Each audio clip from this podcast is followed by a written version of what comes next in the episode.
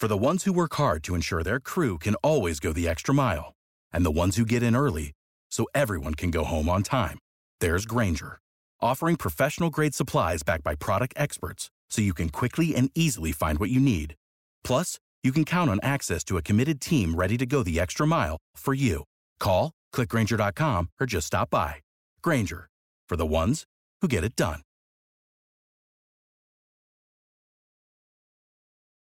Welcome to the Boneyard with Steve Robertson. As always, I am your good friend and host, Steve Robertson, here on the magnificent Monday edition of The Yard, and what a day it is. It's always great to be able to celebrate after a victory. We got one, an impressive one, against a team that had a winning record. How cool is that? It's been a while. So we're going to take some time to savor this one. We're also going to talk about uh, Mississippi State going to a bowl game for the eleventh straight year. And listen, I'm not going to listen to any uh, apologies about that. The rules are the rules. There's no bowl eligibility requirements this year. The S E C office went out and secured twelve S E C bowl tie-ins. Uh, we're in that group. And uh, that's what everybody agreed to from the beginning. We're getting a chance to go. And so there's no asterisk on this. It's just, it is what it is. And I have read some comments from some uh, snarky media members that I think are completely a joke. And uh, so we're going to unapologetically go to Dallas-Fort Worth, and we're going to go beat Tulsa. That's what we're going to do. So go ahead and get on board with that. Get excited about it. If you can't make the game, uh, plan a party around it. And your New Year's Eve uh, celebration should include Mississippi State beating the Golden Hurricane of Tulsa, because that's what we're fixing to go do. And I get a little sick and tired of there's some people in our fan base. It's, I mean, I love all of y'all, but some of y'all make my head hurt. It's like we want to impress our Ole Miss friends. That's why I don't think it's. I don't. I don't have any. Well, we don't really deserve it. We don't deserve it. You know, here's the thing. Your Ole Miss friends, you know what? They're going to lose their ball game to Indiana. We're going to win ours. And you know what's going to happen? We're going to end the year with the exact same record. Period. So stop with all the, con- the, the the ridiculous nonsense, all this stuff. Just stop it. The rules were put in place prior to the season. We're going to a bowl game. End of story. Did I expect to go at three and seven? No, I did not. I didn't expect to beat three and seven. I thought K J Costello was going to be an All-American, and we were going to vault right into contention here in the next couple of years uh, with the Mike Leach offense. We still may, but we're behind schedule. But you know what? We win a ball game. We can end the year winning two in a row and playing really well down the home stretch the second half of the year with Will Rogers as our quarterback and begin to have some confidence kind of push into next year. That's a memo. All right, Bulldog Burger Company, longtime sponsors of this show. Love Bulldog Burger Company. You will too. If you haven't already fallen in love, you go by and uh, you have those spring rolls. They'll change your outlook on life. Make every make you and everybody around you better looking. I encourage you to uh, maybe start slow. Okay, may, maybe have the Bulldog Burger first. You're going to be so overwhelmingly surprised at the portions that you get. But once you've done that, once you've kind of waded into the Bulldog Burger pool, I'm going to encourage you to get a little deep end out there. Get in the deep end. And get a smokehouse, or get a mission, or get a pimentology ad bacon. What's life without a little whimsy? Enjoy yourself. Treat yourself. Two locations now to serve you right here on University Drive in Stark, Vegas, and on Gloucester Street there in Tupelo. Two locations, part of a great family of restaurants that have served the Golden Triangle so many years. They know exactly what they're doing. Go by and see them. Bulldog Burger Company, the place where people go to meet. M E A T. All right. Let's jump into breaking down this game. And it's fun to go back and relive these things when we win. You know, I mean, I mean it really is. And uh, there's a couple things that I want to say about us before we get started. I, I did not expect us to win the ball game. I will own that. I thought it would be a close ball game, but I thought in the end, their running game would kind of wear us down. It didn't, because we got so much separation in the game. We kind of made them one-dimensional, and we won going away. And how fun was that for us to really – I mean, guys – what was it, forty-four to eighteen in the fourth quarter? I mean, we got a chance to really enjoy that fourth quarter with no anxiety. We knew we were going to win at that point. It's just a matter of what the final score was going to be. So let's kind of jump into all this and uh, and kind of get this ball rolling here, and we'll we'll celebrate this, and we'll begin to look forward to beating Tulsa. So we don't win the toss. and that's cool. They uh, they like to receive, and we go down right out of the gate. We get a touchback from Brandon Ruiz, and that sounds like a broken record, but, man, it's a record I want to heal for a couple more years. You know what I'm saying? I hope we can get Ruiz to come back next year. He's contemplating that decision. He says he would come back and finish up an M B A. That's what he wanted to do initially. So my hope is that happens, and I hope it takes him a couple of years because, selfishly, I'd love for Brandon Ruiz to be here to knock that ball out of the back of the end zone for two more years. Very first play of the game, Kobe Jones sniffs out that run. We get a huge loss of eight yards. Larry Roundtree, who's an absolute stud. Kobe sets a tone there, and then they uh, throw the ball down. They check it down to tight end. Errol Thompson blows it up. It looks like a good, clean hit. They go back and review it for targeting. They call it targeting, and listen, I get it. It meets the requirements for the rule, but I don't think that's within the spirit of the rule. If you're a linebacker getting downhill on somebody, you're going to have to lower your shoulder. I mean, you're going to wrap up. You're not going to pull your head back. It was just one of those bang-bang plays. There was no malicious intent there. And I hate it for Errol Thompson, who's been kind of the heart and soul of this defense for the last couple of years. That could be his last game at Davis-Wade Stadium. I'm glad he goes out a winner, but I wish he'd have been able to be a bigger part of it. Then Roundtree goes for four, of course, after the uh, you know after a targeting penalty is assessed there. Uh, they, they check it down to Dove, who gets sixteen yards. That's a double play. That's a double pass play. They throw it out to Dove. He throws it up to Parker, a tight end. And it looked like they were rolling, right? Roundtree then goes for twelve. And I, I knew, I thought, man, this kid's going to be a problem. Man, that guy's really good. Goes for three, goes for two. And next thing you know, it's third and five. We got a chance to get off the field. We don't. Complete to Hazleton for ten. He was a very solid possession receiver for them. A lot of times on third down, they went and looked for him. That's number seven. Bazelak, incomplete to Daniel Parker. Sherman Timms getting back there making some plays. Sherman Timms, a walk-on player from Indianola, won a state championship at Indianola Academy. He's primarily been a special teams guy. He's wanted to get in there and play some defensive end. And due to some opt-outs and some injuries, he's got the opportunity to do that. Even played some at linebacker. You may know his folks. They run the Indianola Pecan House there in Indianola. Fine Mississippi State family. It's good to see Sherman out there making some plays.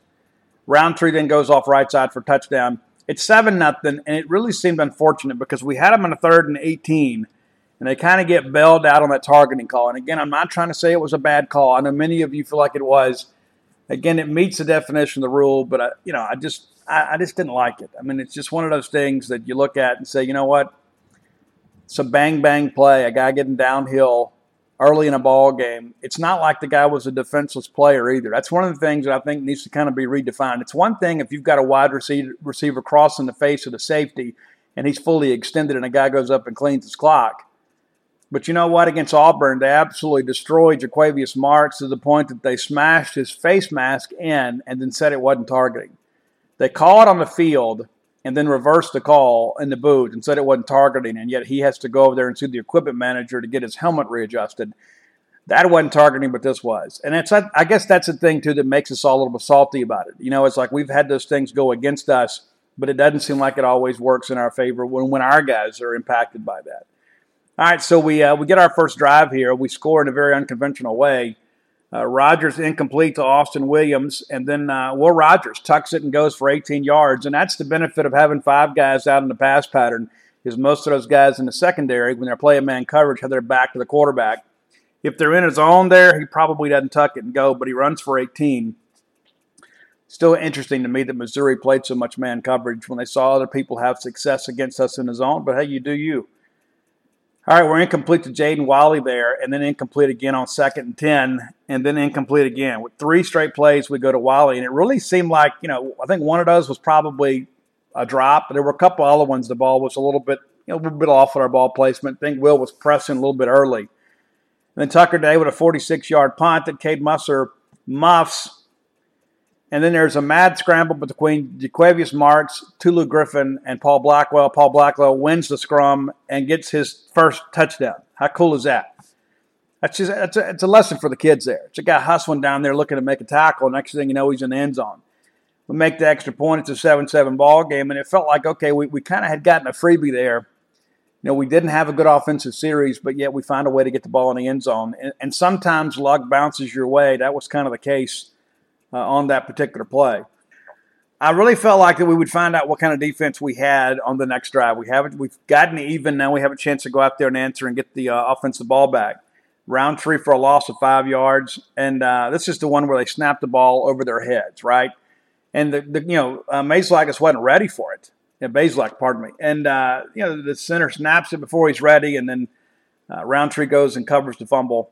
And then uh, Roundtree gets loose for fourteen, and it's incomplete to Bannister. They're punting, thirty-nine-yarder, and uh, Austin Williams scoops it up there, and uh, we're in a pretty good situation. Three plays, negative two yards.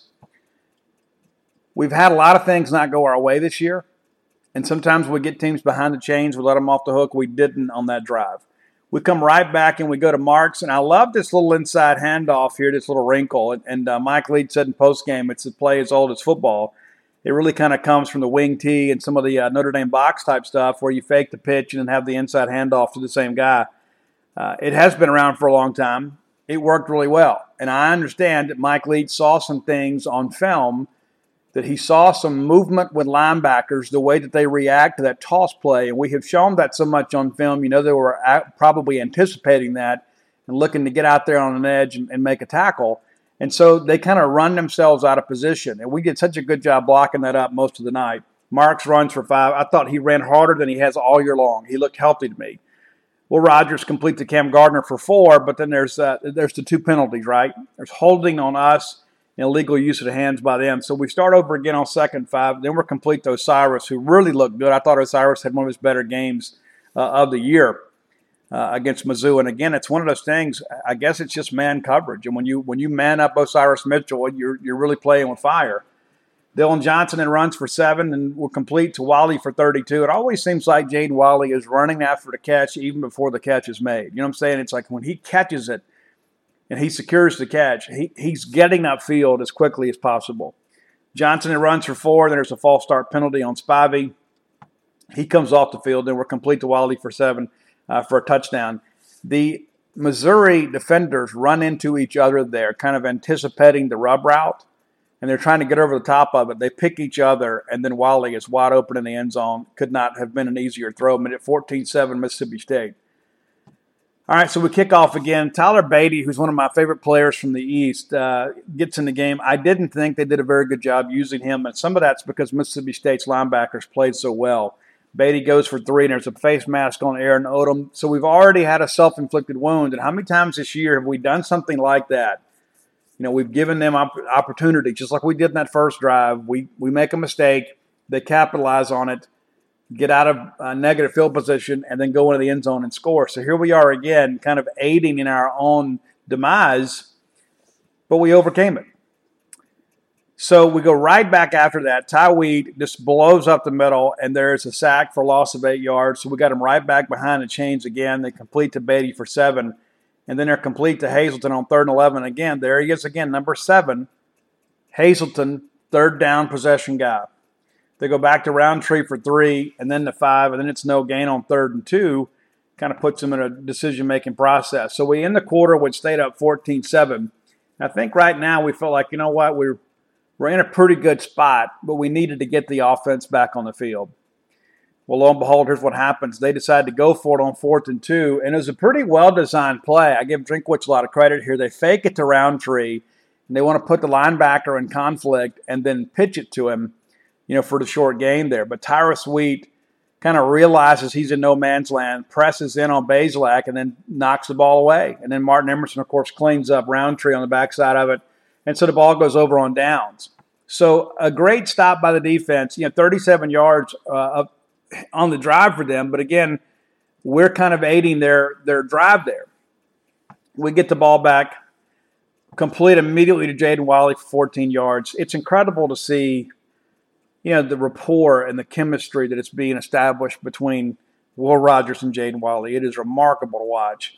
We go to Jaquavius Marks for eleven, really threw that ball out in front where he could catch it and run. He didn't have to kind of go behind him. Our ball placement, that was excellent there. Then we go back to Spivey on that tunnel screen. And I love that wrinkle with Spivey running that tunnel screen to him uh, and even kind of checking it down to him at times because he is such a big and physical presence out there. He is going to fall forward. So it's three consecutive pass plays that give us first downs. Then we're incomplete to Kumbus, and uh, that one was one that kind of got away from Will a little bit. We lived to tell about it, though. Marks then runs for six, and then we're incomplete to Spivey, and uh, this is just like it was the week before. basically the same play. We hit Spivey in traffic. All he's got to do is catch it. He might score. It's certainly going to be a first and goal type situation. And he drops the football. And uh, that's one of the things that I wonder about over time. You know, Will Will Rogers is a guy that uh, has been around the game. But uh, can we trust Jaquari Spivey? You know, if you're Will Rogers, now that's happened a couple times, do you think when that we run that route there, you know, maybe do I work that back to the other side? Do I check that ball down? Because, you know, I, I can I trust Jaquari Spivey? Now, Spivey has talked a good game, and at times he's played some good games, but those are passes you got to catch. And I'm not throwing shade at the kid, but the reality is this is the Southeastern Conference. That's a possession play, and chances are we're going to go in there and score a touchdown. But we don't. We had to settle for a field goal. Still happy to get some points there at seventeen to seven, but you think about what might could have been there. Missouri gets the ball back here, puts together a pretty solid drive. Uh, Bazelak incomplete to Chisholm. I like Chisholm's game. I thought he was a good player too. He's a grad transfer. Larry Roundtree then goes for sixteen, and they, they had begun to kind of find some success running off right side. I don't know what they saw over there, but we had a trouble kind of hemming up that run to the right boundary. Roundtree goes for five. Roundtree goes for two. They ended up calling a timeout on third and three. Uh, Bazelak complete to Bannister for ten yards, and that was just one of those ones where they, they just kind of found the hole there in the middle of the field and uh, moved it forward. Incomplete to Smith, and then there's a P I on Martin Emerson. It was the right call. I don't know that Martin had to do that, but I think it's one of those things, too, kind of being coached and being a guy that gets it. You know, he probably felt like he was beat on the play. Wasn't going to be able to make a play. It's probably a touchdown, so it's better to, you know what, I'll take the P I than, rather than give up a score there. I don't know that he had to do it, but he did do it. Roundtree then goes for five. Roundtree goes for nine, and they're down to the state thirteen. Roundtree rushes for a loss of two. Great play by Nathaniel Watson, who filled in for Errol Thompson after he was disqualified for the game. Bazelak then goes for no game and then fumbles the football. They get it back. Then there is a substitution infraction against them that makes it third and seventeen. So now all of a sudden they're behind the chains and then aiding in their own demise. Then they're complete to Beatty for nine. They kick the field goal, makes it seventeen to ten. To me, I felt like we had kind of survived something there. I felt like that was a win for us, holding on to the field goal after the P I there. And again, you look at it, Martin Emerson's decision to go ahead and make the interference there may have saved us four points. You know, that's the thing you think about, you know. In his mind, it's a bang-bang situation. He's got to make a decision very soon. He thinks, you know what, I'd rather give up fifteen yards than a touchdown. We hold them to a field goal, so it's a calculated risk. It might have actually paid off. All right, we get the ball back now. And, uh, again, this is a great answer for, for the state offense. This is a great answer. They go down and kind of cut it down to, uh, you know, less than a touchdown. So they'll play away from taking the lead. We go right back and answer. Johnson runs for six. Rogers then goes for no gain, kind of got flushed there. And on third and four, we're complete to Austin Williams on a bit of an out route. And, again, just kind of the wily veteran, knowing where the marker is, keeps his balance and dives towards the sticks, moves the chain. And then we go to Jaden Wiley for thirty-seven, kind of under threw the ball there. Where a couple of those with Will, a couple balls came off his hand, a little bit funky, and our guys made good, good adjustments. This is one of those plays. Then we're complete to Osiris Mitchell, and it really felt like Mitchell was feeling it. I know that he was paired up with Ennis Regstraw Junior, but it felt like Osiris was open whenever he needed to be. We run a tunnel screen to Griffin for seven yards, and he's gotten to be pretty good at that. And I, I think it's a matter of time before he breaks it. Then we're complete to Osiris for the touchdown. An absolutely incredible throw and an incredible catch. You know, running that fade to the, to the, the far pylon and uh, through it where only his guy could get it.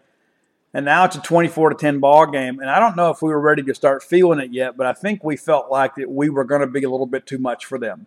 They're very young in the secondary, and they're running a lot of man coverage and kind of putting those guys on islands against guys that are kind of, you know, all those crossing routes and the fades. I mean, the, you know, that's the thing. They're, it's it's all about getting open and ball placement at that point, and I just don't think Missouri was ready to deal with it.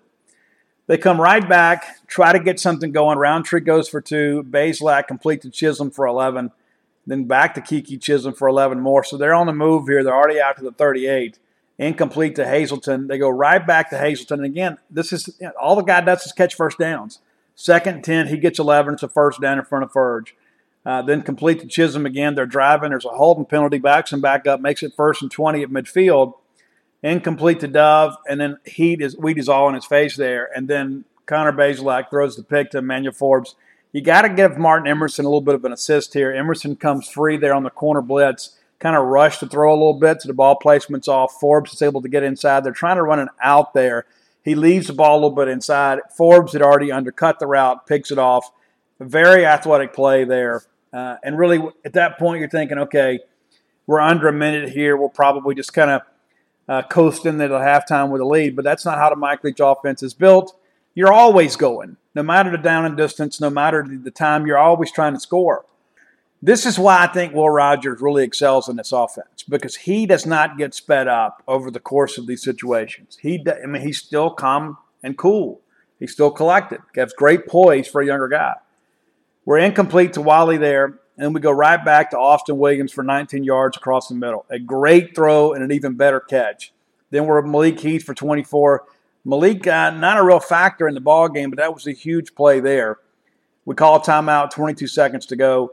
We're incomplete to Spivey, and uh, that was just kind of one of those, you know, they got to us a little bit. We had to get rid of the football. Incomplete to Heath, incomplete to Spivey. We kick the field goal, go up twenty-seven ten. You know, a couple opportunities there to kind of put put some more points on the board, but, you know, we're up three scores at the break, and I think everybody felt pretty good about life at this point. Let's face it, friends. We live in uncertain times. Security probably more important now than ever before. That's why it's important to keep you, your family, your property safe by working with my friends at Eufy. That's E U F Y dot com. Let me tell you a little bit about this new video smart lock they have. It's super cool because basically you get a three-in-one security system here. You can have everything on just one device instead of having it outside of your house look rather tacky because you got all kinds of stuff out there. It's not just about your security but convenience. No more concerns about losing keys. You can assign passwords to your family members, and you can see who's kind of coming and going. Got that immigrated camera, too. Uh, it's easy to install. You can set it up with just a Phillips screwdriver. You know, you don't have to go to a class on how to use power tools. No drilling required. You get keyless entry. You don't have to worry about fumbling with the keys when you're getting back with a, an armful of groceries, right? How convenient is that? That in and of itself is a great benefit. You got fingerprint recognition. It's unlocking. And that A I self-learning chip, so the more you use it, the more accurate it's going to be. You don't have to worry about the battery. It's got a rechargeable battery that can last around four months. And you get a notification before it runs out, so you don't have to compromise your family security. You got passcode unlocking, remote control, two K clear sight camera. You can see who's at your door. You see these videos online all the time. Don't you think it's time for you to set something up so you can have the peace of mind of knowing that you don't have people constantly going in and out of your property? There's no monthly fee. Unlike other brands that charge you a monthly fee, you can have your recordings locally and never have to pay for storage. How cool is that? It's convenient. It's safe. It's a must-have for your home today. If you already have like a video doorbell, you know sometimes people want to come and steal your, your doorbell. You don't have to worry about with that with this. All right, so let's be sure to visit Eufy Video Lock. That's E U F Y official.com forward slash video lock. And it's time for you to gain control of your door. Again, that's Eufy. E U F Y. Why are so many dogs suffering from health issues?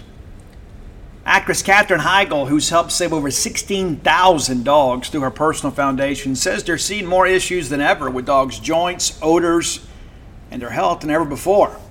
After doing a ton of research, she feels there's one place we can all look to improve our dog's health: their food. What she's discovered is that many dog foods are made in a way that can actually create toxins that could possibly be wrecking our dog's health. And that's true for many of the premium brands as well. Fortunately, she's found that just by adding a few special superfoods to her dog's food, she saw huge transformations in their health. She's made a twenty-minute video explaining step-by-step how any of us can do the same thing to see incredible changes in their dog's health. I've got five dogs. I do. I love them. I spend most of my time with them. In fact, Mojo, my mama blue healer, has helped me write six and a half books now. I want her to be as healthy and happy as possible. So if you feel like you do about your dogs the same way I do, let me encourage you to go to badlandsfood.com forward slash boneyard and watch Catherine's video right now. And again, that's badlandsfood.com forward slash boneyard. Be sure and check it out and make sure your pet is happier and healthier than ever.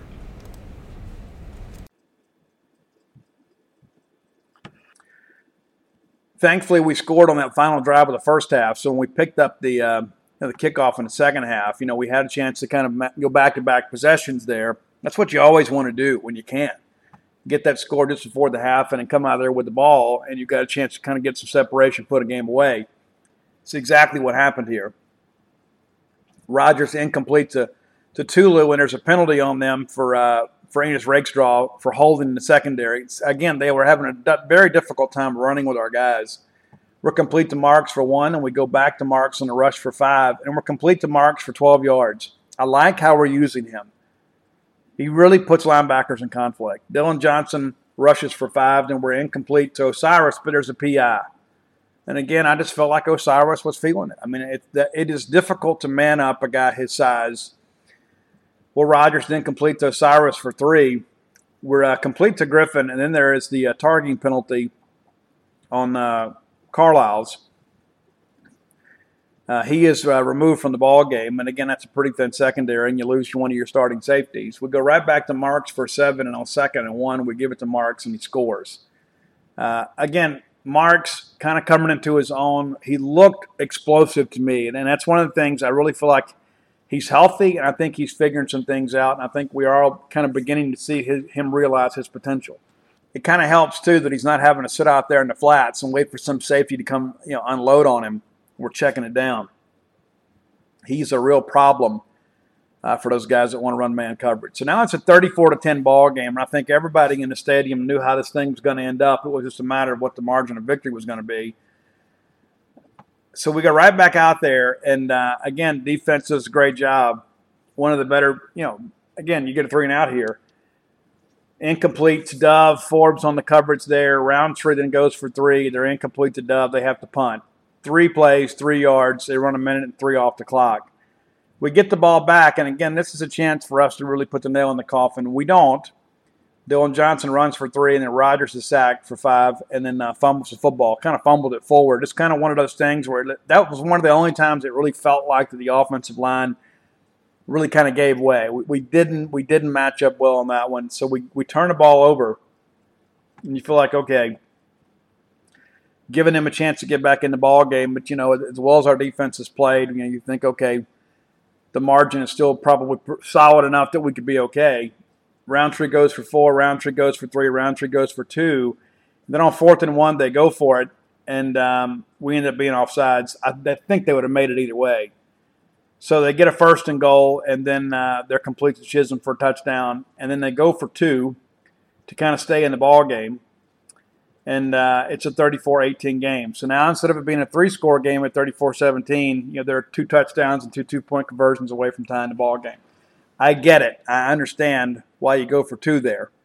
And again, I, I kind of felt like, you know what, we'll, we'll kick a field goal or something. We'll end up putting this thing back to a three-score margin sooner rather than later. Right out of the gate, they give us a sack. And, uh, again, it kind of felt like the offensive line was starting to wear down a little bit. But we kind of picked it back up. It's just been, you know, we've had some time uh, in these games where over the course of, uh, you know, the four-quarter game, the offensive line begins to wear down. I thought they picked it up and played well down the stretch. Will Rogers then complete to Osiris Mitchell for eight. We go back to Wally for thirty-nine. It's an explosive kid, man. Dylan Johnson then runs for seven. Dylan runs for nine.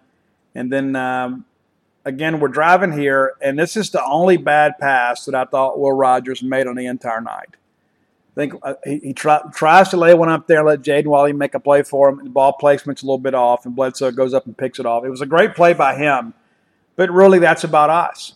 You know, you throw the ball out in front or you throw it away because we didn't have to rush it there. But uh, I get it. Will's trying to let his guy go make a play, and we just kind of – our ball placement's a little bit off. You live to fight another day. But our defense immediately gives us the ball back. Uh, immediately. Roundtree runs for six, then complete to Bannister for twelve, gives them a first down, and then they lay it up there, and Colin Duncan uh, turns into a wide receiver there. And it's a bad decision uh, by Bazelak because, I mean, you got Duncan over the top. Unless you're throwing the back shoulder fade there, you have no chance to complete that pass. And Duncan's right there with good coverage and then frees himself and makes an incredibly athletic play there. So we got the pick, we get the ball back. And so now here we are again with a chance to go put this game away, remove all doubt. Marks runs for thirteen, and he got stronger as the game went along. Uh, then there's the targeting call against um, Griffin. Griffin gets smacked there, and uh, previous play reviewed and stands on the field as called. Oh, no, no, no, that's not the play. That's the one where they robbed us of the pass completion. That's right. Yeah, we've already had the targeting call. This is when Will throws it a little bit short, and Griffin undercuts a D B and slide and makes a tack, the catch. And initially they ruled it a catch. Then they said it wasn't, and they review it, and they say it wasn't a catch. I, I completely disagree with the call on the field and the review. That's the thing that I get back to. If, if we're not going to get these reviews right, then just do away with review. I mean, let's just make them a challenge. If the coach doesn't challenge it, then you don't do the review. And I understand, well, well, Steve, we want to get it right. But you didn't get it right, and you've consistently not gotten it right. It, it's incredible to think all these things with replay this year. We have had more problems with replay this year, I think, than any, at any point probably in the last four to five years. So Marks goes for thirteen. I think we've already done that one, yeah. So Will Rogers completes Austin Williams for eighteen yards, and man, didn't Austin Williams kind of realizing his potential, playing his way into some big things. Marks then goes for five. It runs out the third quarter. So we go into the fourth quarter with the ball, on the move, and a commanding lead. Marks goes for sixteen. We'll go back to Marks for four. I know you guys love to hear all those running plays. Rogers has completed to Brad Kumbus for a great touchdown, a great throw, and a great catch. Very similar, very similar catch to what Kumbus did, is what Osiris did. But if you go back and look at the alignment on that play, Kumbus is basically lined up like an attached tight end, but he doesn't have his hand in the ground. He's still in a two-point stance. But he shows block initially. He goes up and kind of shows block to the backer, and the safety bails on the play. Well, then Brad disengages and gets out into his route, and the safety can't get caught up. It was a great job. It's a great play design, and it was a great execution by Brad Kumbus, and he's rewarded with a touchdown, which brought up the trivia question. And I don't know that I know the answer to it, but somebody said, who's the last player to score a touchdown and hit a home run for Mississippi State? Somebody says Scott Gamina. I think that's probably the best one, but um, – it's an interesting, very exclusive fraternity that Brad Kumbus now finds himself a member of. All right, so now it's forty-one to eighteen. And now, again, it's a three-score game. We feel like, you know what, this thing is over. Defense goes out there and closes the door, right?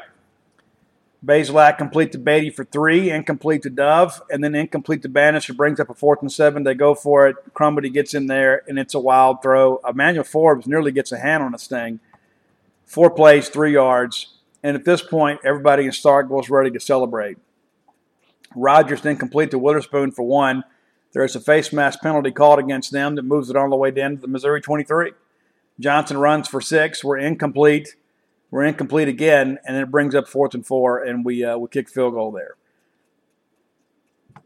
Not too bad, but there. Listen, we need to have a little more killer instinct. And you know what I'm talking about. You know, some of these incompletions or lack of execution. Sometimes it's on the quarterback. Sometimes it's on the receiver. And sometimes it's offensive line. But we've got to have some killer instinct. When we're down and close like that and you, you get a turnover on downs on their end of the field, you got to go put the thing in the end zone. And you say, well, you know, at least we got something out of it. That's true. But uh, there will be other times where we're going to need more than three points. So we get the field goal there. It's a forty-four to eighteen game in the fourth quarter. forty-four to eighteen. And this is when we got very liberal with our substitutions after this. Uh, Bazelak complete to Dove for twenty-nine yards, back to Dove for six, back to Dove again for two, and then they're incomplete uh, to Hazleton. On fourth and two, they're complete to Bannister for eleven, and again, that's just one of those plays. You're just trying to move the chains. We didn't, we didn't execute there. Then they go back to Chisholm for twenty-one, and then Roundtree runs in for six. And an incredible run, two spin moves, and then dive into the end zone. I'm really impressed with Larry Roundtree, in case you guys hadn't figured that out. I'm glad he wasn't a bigger factor in the ballgame. So now it's a forty-four twenty-five game, and we're still up three scores. It's a nineteen-point game. There's no way they can get caught up unless we just absolutely fall apart. But we're not done scoring, right? Not a great offensive drive here, but, uh, again, we're we're trying to run clock. That was one of the things that everybody said about Mike Leach in that U C L A game a couple years ago is that, uh, you know, if Mike Leach runs the football, they put that game away because they were up a couple scores and they throw a pick, and next thing you know, U C L A scores, and then they get the ball back and they, they force overtime. Well, Mike Leach clearly has learned from that, because despite the fact he's up nineteen points, he's working clock here. Marks runs for five, and then we're letting the clock run, right? Marks then goes for four, and then on third and one, we run for a loss of one. We had a chance there to kind of move the chains and eat a lot of this clock up, maybe get into the four-minute offense. Uh, we end up calling we, – we show that we're going to go for it. I think some of us even half expected it. We call timeout, we punt the ball, and uh, we run down there. Paul Blackwell downs at the four-yard line. Great job. And then this is when we uh, score our final points of the game. Bazelak completes to Chisholm for six, and then come back to Dove for five. And on first and ten, he got a little bit loose and fast for the ball placement. And Emmanuel Forbes recognized the fact that the underneath receiver was not the target. He's reading the quarterback's eyes. He goes out there and makes an unbelievably athletic play. Immediately gets into offense, takes the ball to the end zone. That's his fourth interception on the year, which ties him for fifth nationally. And ties him in first place among freshmen nationally. Go ahead and hand him a freshman All-American uh, honor. fifty-one twenty-five now, and uh, it's, we're five minutes to go in the ball game, and we're definitely feeling it now. Uh, complete to uh, Kiki Chisholm, pardon me, incomplete. Jay Jemison, a walk-on, the guy that we had recruited and uh, didn't offer, and then he ended up going to JUCO. I, I believe I'm almost positive that's correct. And then he comes back and walks on at state. Lifelong Mississippi State fan, gets in there, makes a great play, very athletic play to bat that ball away. Roundtree goes for nine. Then there's a loss of two, and then they ended up having a punt. We didn't muff the punt. They had the uh, the, the the the catch interference there, and uh, on Jake Hoffman, it was a stupid play, absolutely stupid. Probably should have ejected him for being stupid. And so then we bring in K J Costello, and I want to talk a little bit about this, you know, before we kind of move forward. I thought it was great to hear the fans chanting for K J. It was tremendous. And so for, for those of you that were in attendance and you were chanting for K J, thank you for doing so. It just goes to show you how wonderful the Mississippi State fan base is. K J Costello is a guy that uh, came here with high aspirations, came here, set an S E C record for single-game passing yards, and looked to be on his way. Some people even had him in a Heisman mix after week one, and then things imploded on him. But I'm glad that he had one final opportunity at Mississippi State. I wish it would have worked out better. So Costello comes in, throws the fade up to Spivey. There should have been P I on the play. They don't call it. And then K J throws it underneath, and the ball gets batted up and intercepted. And that's the last memory he'll have of Mississippi State. And uh, I hate that for K J, but I, I'm, I'm glad that he'll be a part of, uh, you know, our history, and uh, I wish things had worked out better, but uh, it's almost like the poor kid at snake bit. I mean, it's it's insane, really. Can't stay healthy, and then, you know, Will takes over, and, uh, you know, Mike got to play for the future. But uh, K J's been a great teammate. Anybody you talk to in and around the program will tell you how K J has done all he can to help Will Rogers prepare each and every week. Okay, so Mizzou takes over, and, and uh, Elijah Young rushes for six. I guess they'd already decided to pull Roundtree out to avoid any injury. Bazelak complete to Haya for seven, and then Elijah Young goes for three, and then there's a penalty on us, twelve men on the field, makes it first and five at our twenty-four, and then they're complete for twenty-four yards and a touchdown. We got beat on the play. And then in addition to that, there is the roughing the passer call on Jordan Davis. They're going to get the kickoff there, and they do, and um, the guy runs out of bounds and bats the ball back in. They recover it, and I don't know why. This is this is a flaw in the rule. Okay, you shouldn't be able to commit a penalty and then get a redo on the onside kick. That that that's a flaw in the system. If you if you commit a penalty on the onside kick, then it's over. That that's how it should be. It should be over. Wherever the penalty is committed, it should be over. You shouldn't be able to get a second opportunity uh, for being offsides or for uh, you know, batting the ball down. Every bit of that. You shouldn't put the receiving team at a disadvantage and have them defend that play multiple times because the kicking team commits a penalty. Maybe I'm wrong about that, but I don't believe so. All right, so then State finally gets the ball back. Rogers back in at quarterback. Spoon breaks it for twenty, like he was trying to score there. Then Spoon goes again for three, back again for three, and then we take a knee. And that's a ball game, fifty-one thirty-two. Running some numbers down here for you.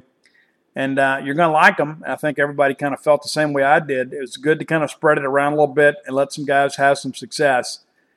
So uh, here are your numbers here. if I can get to them, individual numbers.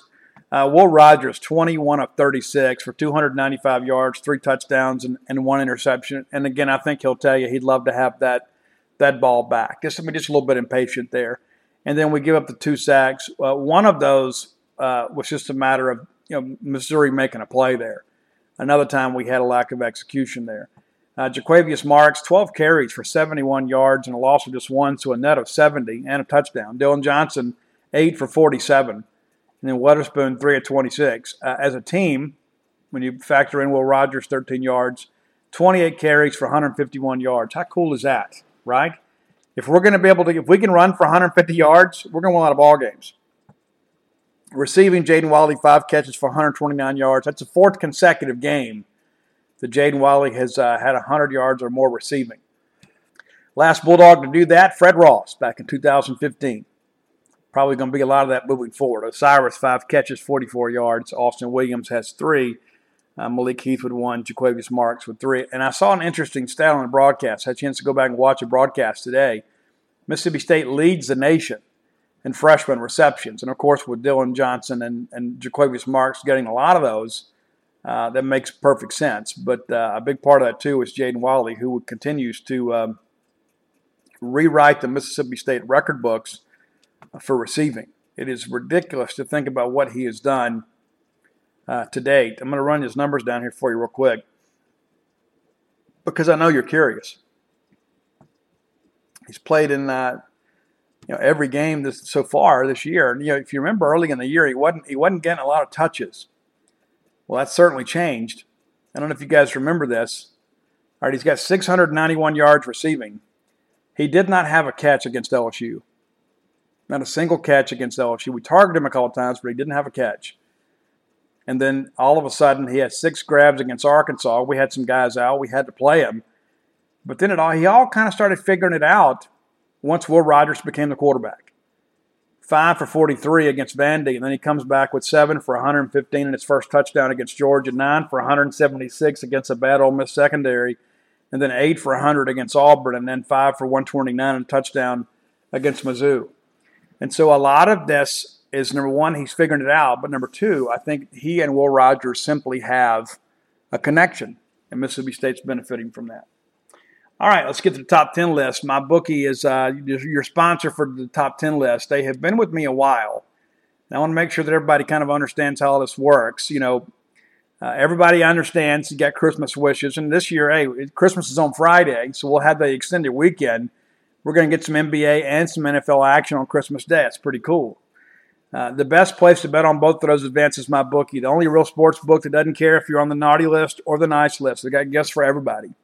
Sign up today and receive the ultimate stock and stuff for up to a thousand bucks in bonus cash for free.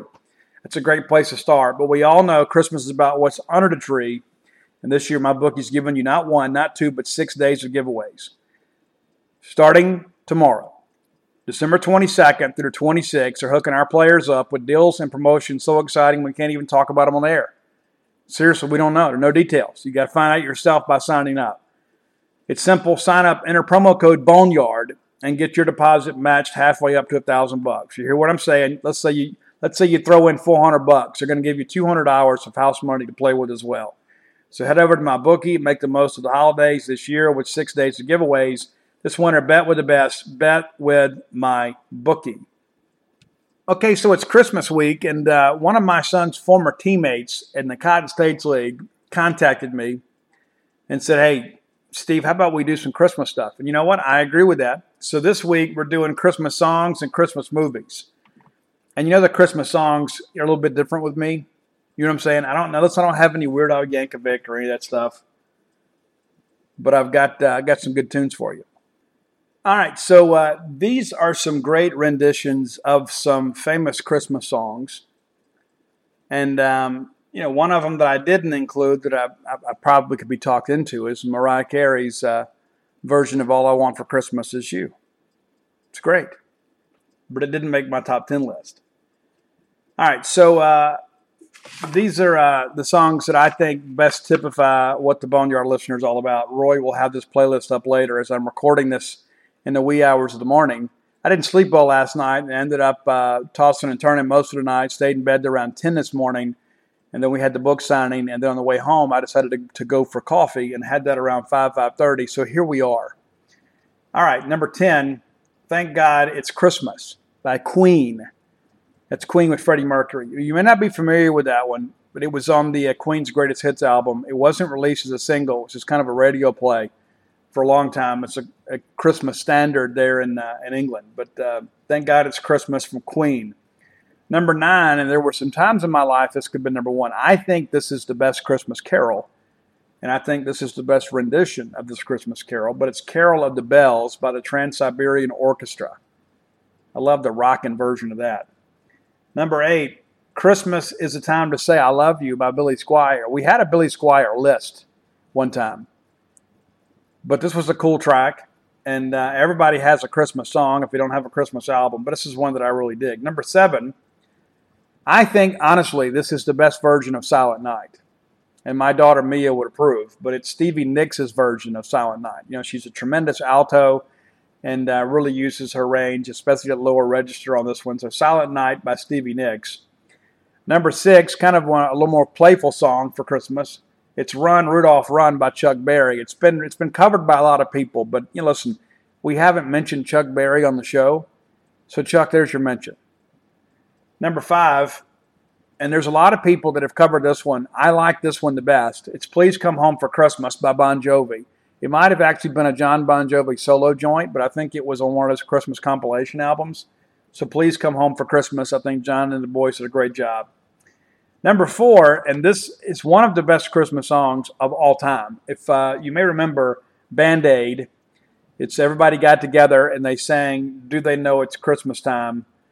Do They Know It's Christmas Time at All?" And it was about raising money, uh, you know, for kids over in Africa. And, and uh, you know, it's like, you know, we live in uh, such a world of plenty. And uh, there are a lot of those kids over there that have no idea what we celebrate over here because they don't have the same standard of living. And so this was about relief for Africa, and I remember buying this forty-five when I was a kid, and I was happy to spend my money to do it because I thought I was doing something worthwhile, and uh, it's still a great track, and uh, the message is still clear today. There are a lot of people around the world, including in our country, in our own towns, that don't really get to celebrate Christmas. Reminds me of what Sleepy Robinson told me when I interviewed him for Alpha Dogs. He had never celebrated Christmas until he came to Mississippi State. Didn't know what it was about. Had never really had a family that celebrated Christmas because they didn't have anything. Number three, it's uh, "Happy Christmas, The War Is Over," John Lennon. I, I struggle to give Yoko Ono credit, writing credit, but uh, I know she wrote it. But uh, this is one of those Christmas standards that everybody listens to, and uh, I'm a big John Lennon guy. So there you go. Number two, and uh, I dedicate this to my friend Sam Creekmore, of the Cotton States League, and uh, Sam's a great Bulldog and uh, also a member of our state legislature. Sam kind of put a bug in my ear. We, I told him I was doing this this list, and he goes, "Hey, I, I want to put a buzz in for my guy Bruce Springsteen." And I agree with you, Sam. Santa Claus Is Coming to Town. I think Bruce's rendition of it is great. Santa Claus is coming to town for those of us on the nice list. But number one, we got to go with Mississippi's favorite son. It's "Blue Christmas" by Elvis. And uh, I've always thought this was one of those songs that, uh, you know, the Jordanaires did a great job on this one. And uh, lyrically, it's a cool song. I think it's one of the best Elvis songs. I think his vocal delivery on that one is about as good as it gets. It's classic Elvis. That's my top ten Christmas songs. I hope you enjoy those. Again, Roy will have the list out at some point this morning. Uh, many of you may listen to this in the wee hours. I don't know. But uh, I wanted to get this out early today since I was already up. So, uh, so there we go. That's the top ten list. And uh, before we get into the rest of the league, let me remind you, too, go visit our friends at manscaped dot com. That if you're looking for stocking stuffers, I know many of you still are, look no further because our sponsors, Manscaped, have the tools to make this year exactly what you want with a stocking stuffer. Manscaped is the only brand dedicated to below-the-waist grooming and hygiene products. And great news, they just recently released their products across Europe, Canada, and Australia. And I know this is an international show, so some of you may benefit from that knowledge. A few of their products that are prime stocking stuffers this year are as followed. Uh, the Crop Preserver Deodorant, the name kind of speaks for itself. Uh, the Crop Reviver Toner, a spray-on toner that will give you a little slice of heaven in your most intimate areas with aloe vera and hazel extract. The crop cleanser body wash, a full body wash you can even use on your hair. Uh, the crop mop wipes. You never know when an opportunity may strike, so you can feel fresh and prepared. Foot duster, foot deodorant. Many of you have uh, bad foot odor, and your friends won't tell you. I'm your friend, but I will tell you the things that they won't tell you. Get the foot duster deodorant. It'll keep your feet smelling fresh. The Shears two point oh is a luxury four-piece nail kit. Stop biting your nails, guys. Put some more effort into this. Women, pay attention to that sort of thing. The Weed Whacker nose and ear hair trimmer, which provides proprietary skin-safe technology to get rid of those nasty nose hairs. Who knew that would be a problem once we became men? Let's not forget about the best trimmer for all of your intimate areas. The Lawnmower three point oh trimmer offers a replaceable ceramic blade with advanced skin-safe technology, which helps reduce grooming accidents. All these formulations are vegan-free, cruelty-free, dye-free, sulfate-free, um, gluten-free, rebel-free, paraben-free, everything else. And here's what you do. You go to manscaped dot com and use promo code Boneyard, and you get twenty percent off and free shipping. That's right. twenty percent off and free shipping. Whether this is for your partner, your dad, your brother, your friend, get them something they'll actually use and maybe even get a laugh out of. Again, that's twenty percent off and free shipping at manscaped dot com with promo code Boneyard. Let's look around the league here. Some fun things to talk about. You know, you remember uh, Vandy and uh, Georgia was canceled, and I think that, that probably hurt Georgia a little bit. But uh, I think when the F B S playoff poll came out, we all kind of knew how this thing was going to shake loose here. So I don't know, unless Georgia played A and M, if one of them could have played their way in. But um, be that as it may, it's over. A and M and Tennessee, thirty-four thirteen. There's a lot of trouble at Tennessee, and let, I want to talk to you guys about that. You guys know that uh, I kind of keep my ear to the ground when there's N C double A trouble. And uh, so there was a report that came out on game day that uh, Tennessee was uh, being investigated. I have I've talked to some people about that.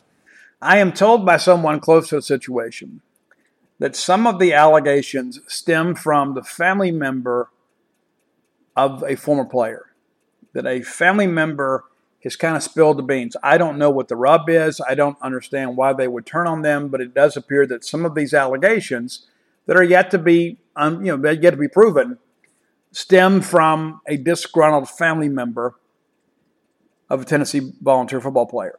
And uh, so there is some talk about impermissible benefits to recruits during the recruiting process and after players have gotten on campus.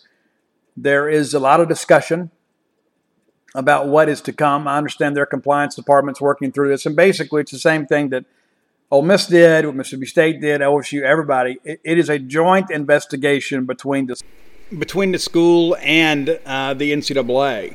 And so it's important to kind of understand how all that works. There's a lot of people out there that don't fully appreciate you know, how those things work. But, uh, you know, it's there is a duty co- to cooperate for every member of the N C double A family. That means administrators, that means athletic directors, that means university presidents, that means players.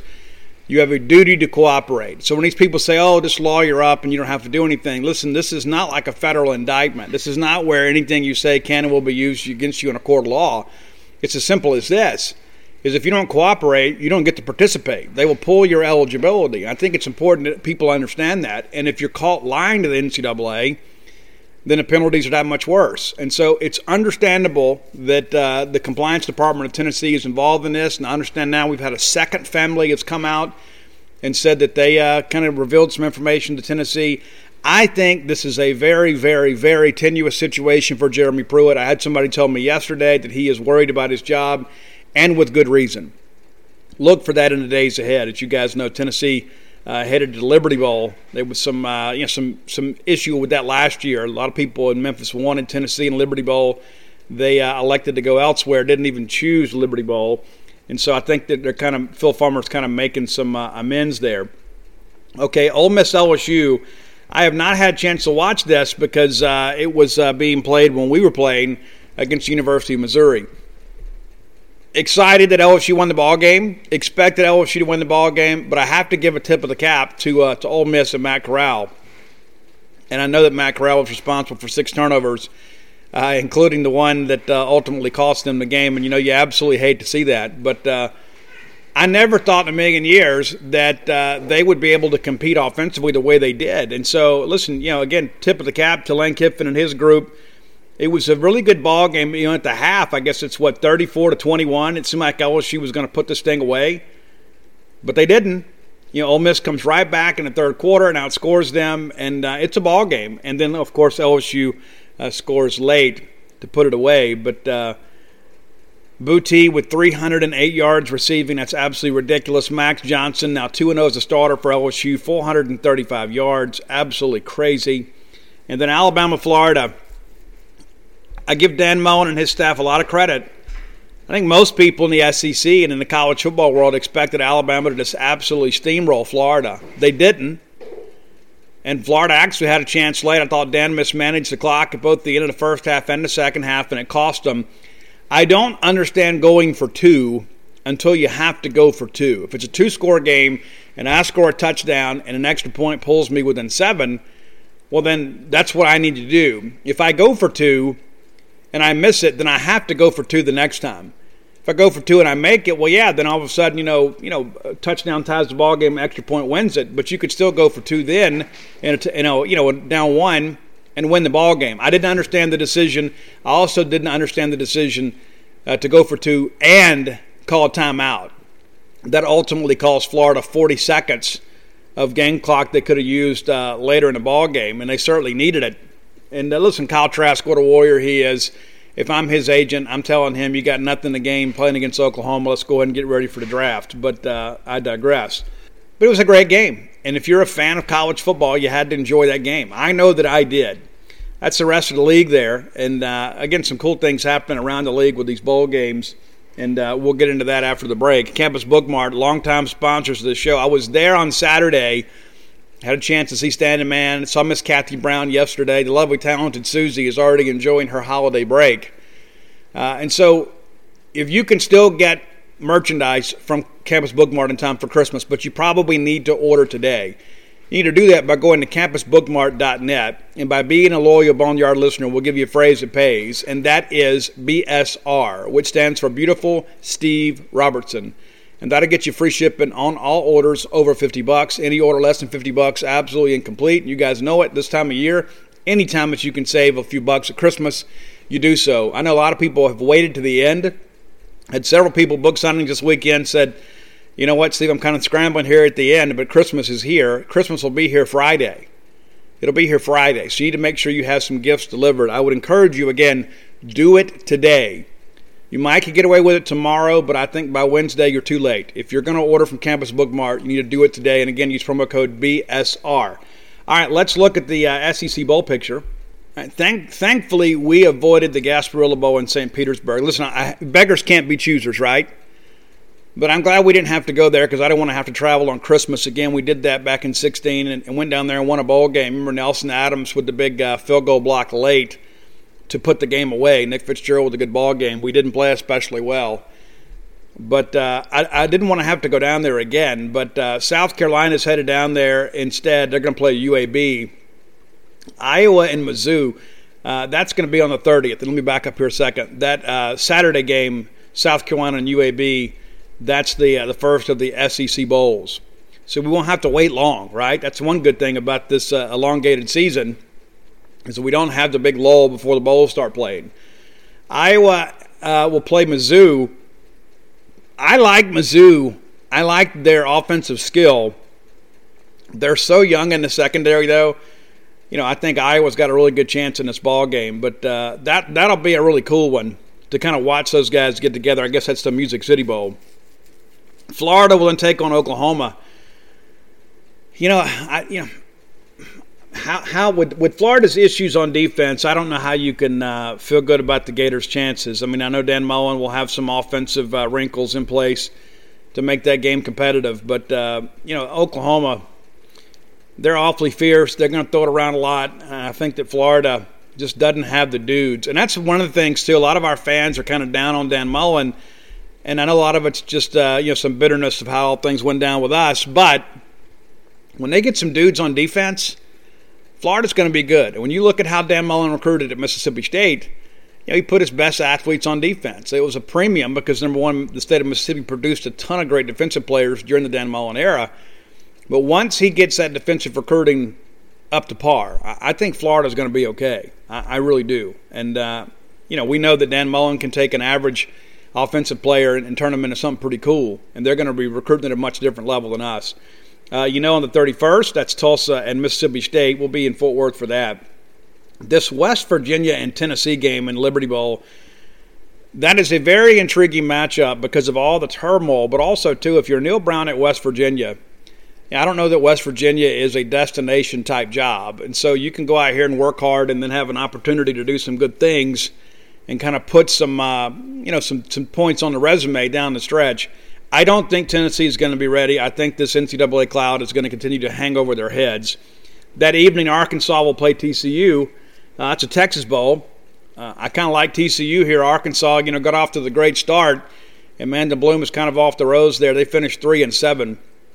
That's a tough matchup too. You, you know, you know, T C U defensively is going to bring it.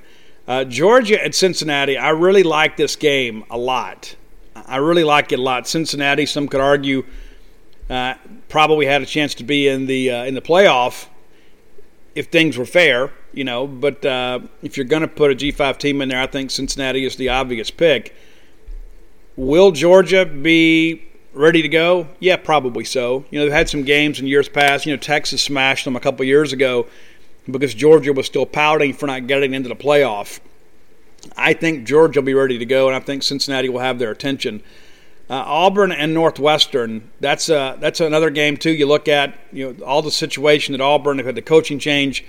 Uh, Northwestern never expected to be in the playoff. Uh, Fitz and his group will have a great chance to get a kind of a helmet sticker win there, and, and I suspect they will. I, I, I think that that's a tough game for Auburn, no matter what they do with a bunch, with a lame duck coaching staff.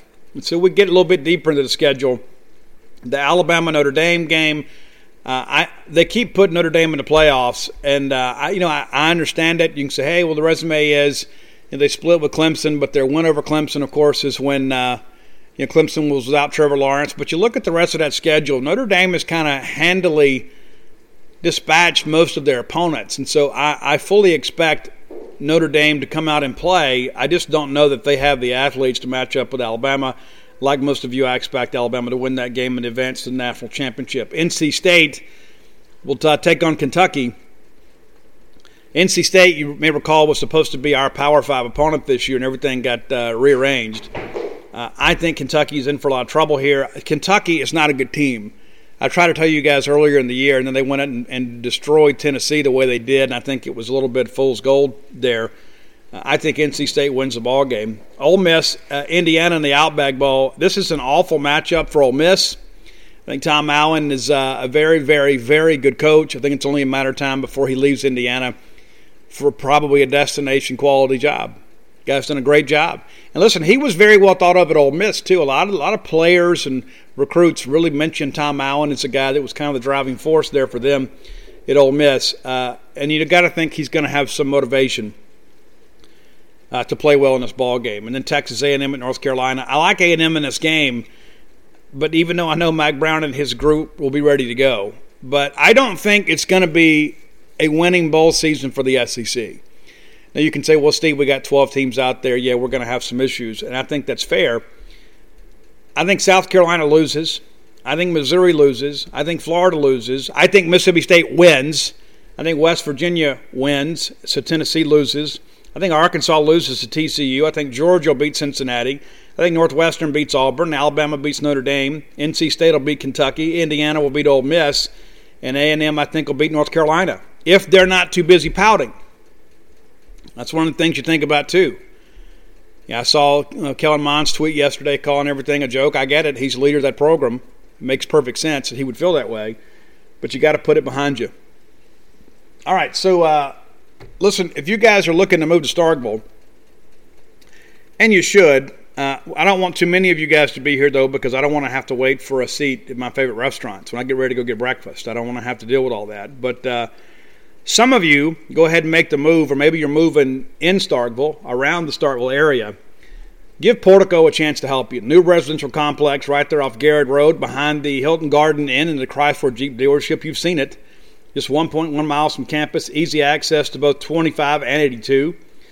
It'll be fifty-one houses in development, so if you've got young kids, perhaps it's a neighborhood they can grow up and make a lot of friends. eighteen houses in the first phase, and they're nearing move-in condition. thirty-three houses in the second phase that will begin uh, early next year. Houses will range from thirteen hundred to two thousand square feet, two-bedroom, two-bath, up to four-bedroom, four-bath. Portico includes a walking trail and a pavilion. So plenty of things to kind of get you going out there. And so let me encourage you, too, if you need more information, and I'm sure you do, because many people are thinking, well, you know, see, I've always thought about moving to Starkville. I just don't know how to go about it.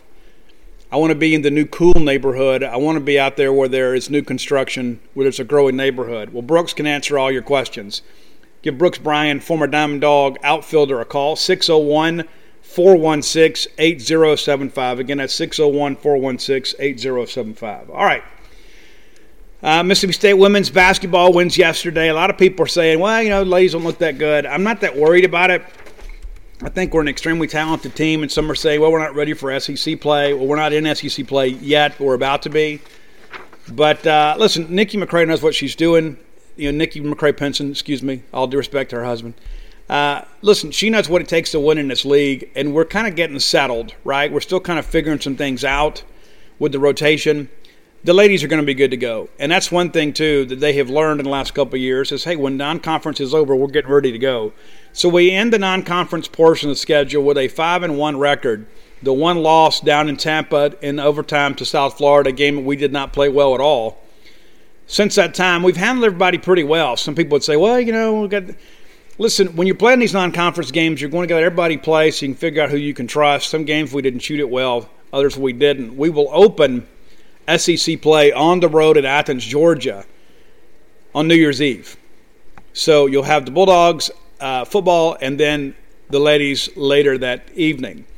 All right, the, on the men's side, it's been a little quieter, but I got to say, to be honest with you, I think we might actually be a little bit ahead of what I expected.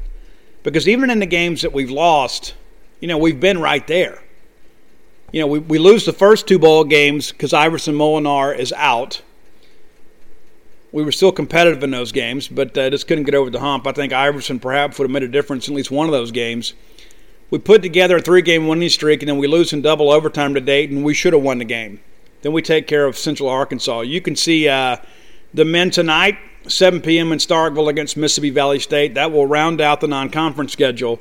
And then we will open on next Wednesday at Georgia to open the S E C part of the schedule. Our first S E C home game will be Kentucky on uh, January second. So that's the schedule kind of moving forward. Uh, I, again, I'm a little more excited about it than I was because I think this young nucleus of guys are starting to figure some things out. Uh, Tulu Smith's doing a good job for us. Uh, Davis done a good job for us. We've got to get better on free throws. I get it. But uh, everybody's kind of hanging here. This is a transition year for us. And so if we can get through this year, win some ball games. If we get anywhere close to five hundred in league play, I think it's a big win for us. I really do. We've got a very young nucleus of players. D J Stewart, of course, becoming a star right before our eyes. Uh, Wednesday will be the last day of the twenty twenty book tour for me. I will be at the Lodge just about all afternoon uh, on Wednesday, and that's going to be it. And I want to say from the bottom of my heart, for everybody that came out, and everybody that bought books online, and everybody that bought them somewhere else, even when I wasn't around, thank you. From the bottom of my heart, thank you. You know, it was around this time last year we were getting ready to wrap up the uh, Stark Villains book tour, and the week of Christmas, I was on the road every day. This year I decided, you know what, I really don't want to do that. Sometimes I think I'm tempting fate by doing as many appearances as I do. But many of you have come out, and you've asked to take pictures, and you bought books, and, and you've shared your stories with me, and I love those stories.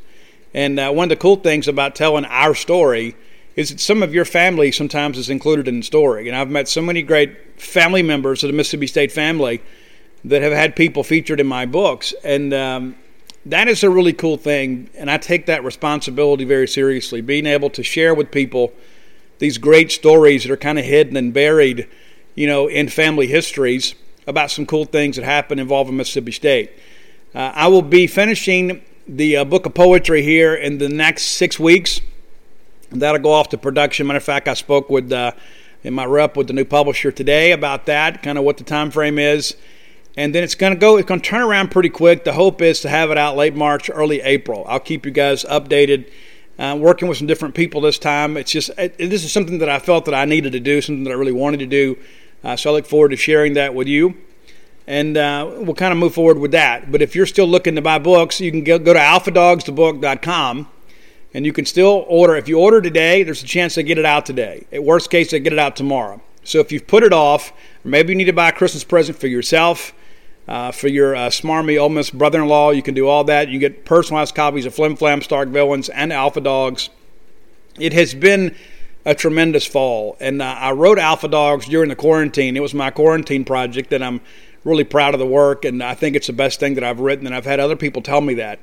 And as much as I enjoyed the rest of them, I hope that I'm getting better with each and every effort. But uh, the poetry book will be quite a departure from what I've done in the past, and there's a good chance I'll have a second book out in the fall next year. Not exactly sure what that's going to be just yet. There's some, some negotiation still ongoing, but uh, I'm going to keep stacking these books up for you, and I thank you guys from the bottom of my heart for all your support. My hope is that next year we'll have uh, some normalcy again, and we can kind of get back to living life the way that we want to. Take care of yourself. We'll be back on uh, Wednesday, and we'll do a top ten uh, Christmas movies mo- uh, list. How about that? That'll be fun. And we'll talk about what is to come.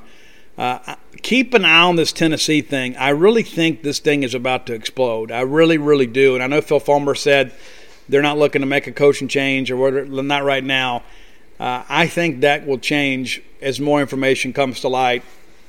That ball game probably can't get played fast enough, but I think you really need to keep an eye on that. I, I think it's interesting, too, that um, there are some players involved in all this that uh, were recruited by other schools, and so it'll be interesting to see if some other schools maybe get roped into this, either to provide uh, some statements in support of allegations or in defense of their own potential allegations. That's something to really watch. And uh, we'll, we'll update you as, as we kind of move forward. I think all this stuff is fascinating. I, I, it's just been one of those things to me. I've, I've read so many of these N C double A case files. It's amazing the things that people do to cheat. But at the end of the day, it's all about winning and people cutting corners to do so. And uh, th- this situation at Tennessee, if the allegations that are out there are true, this could be a major case. And uh, you know, Tennessee has really struggled the last several years to kind of find some footing in the S E C. And they're appeared to be trending in the right direction last year, and then they go out there and posted three and seven year this year, and then could be facing some major sanctions that could really push them back. And then you've got the situation at L S U that uh, they're already self-imposing a bowl ban this year. We've seen those kind of things happen before. There's some serious things going on within the Southeastern Conference. I don't think there's any question. And um, we need, definitely need to keep our nose clean, and there's some other people out there that need to follow suit.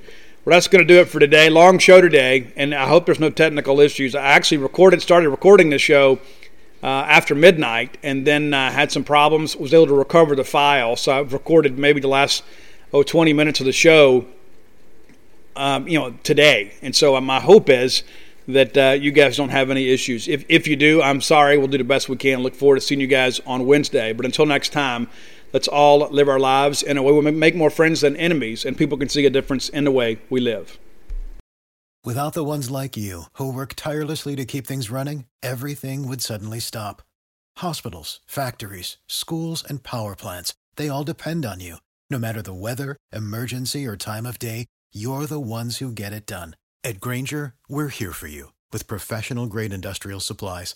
Count on real-time product availability and fast delivery. Call, click Grainger dot com, or just stop by. Grainger, for the ones who get it done.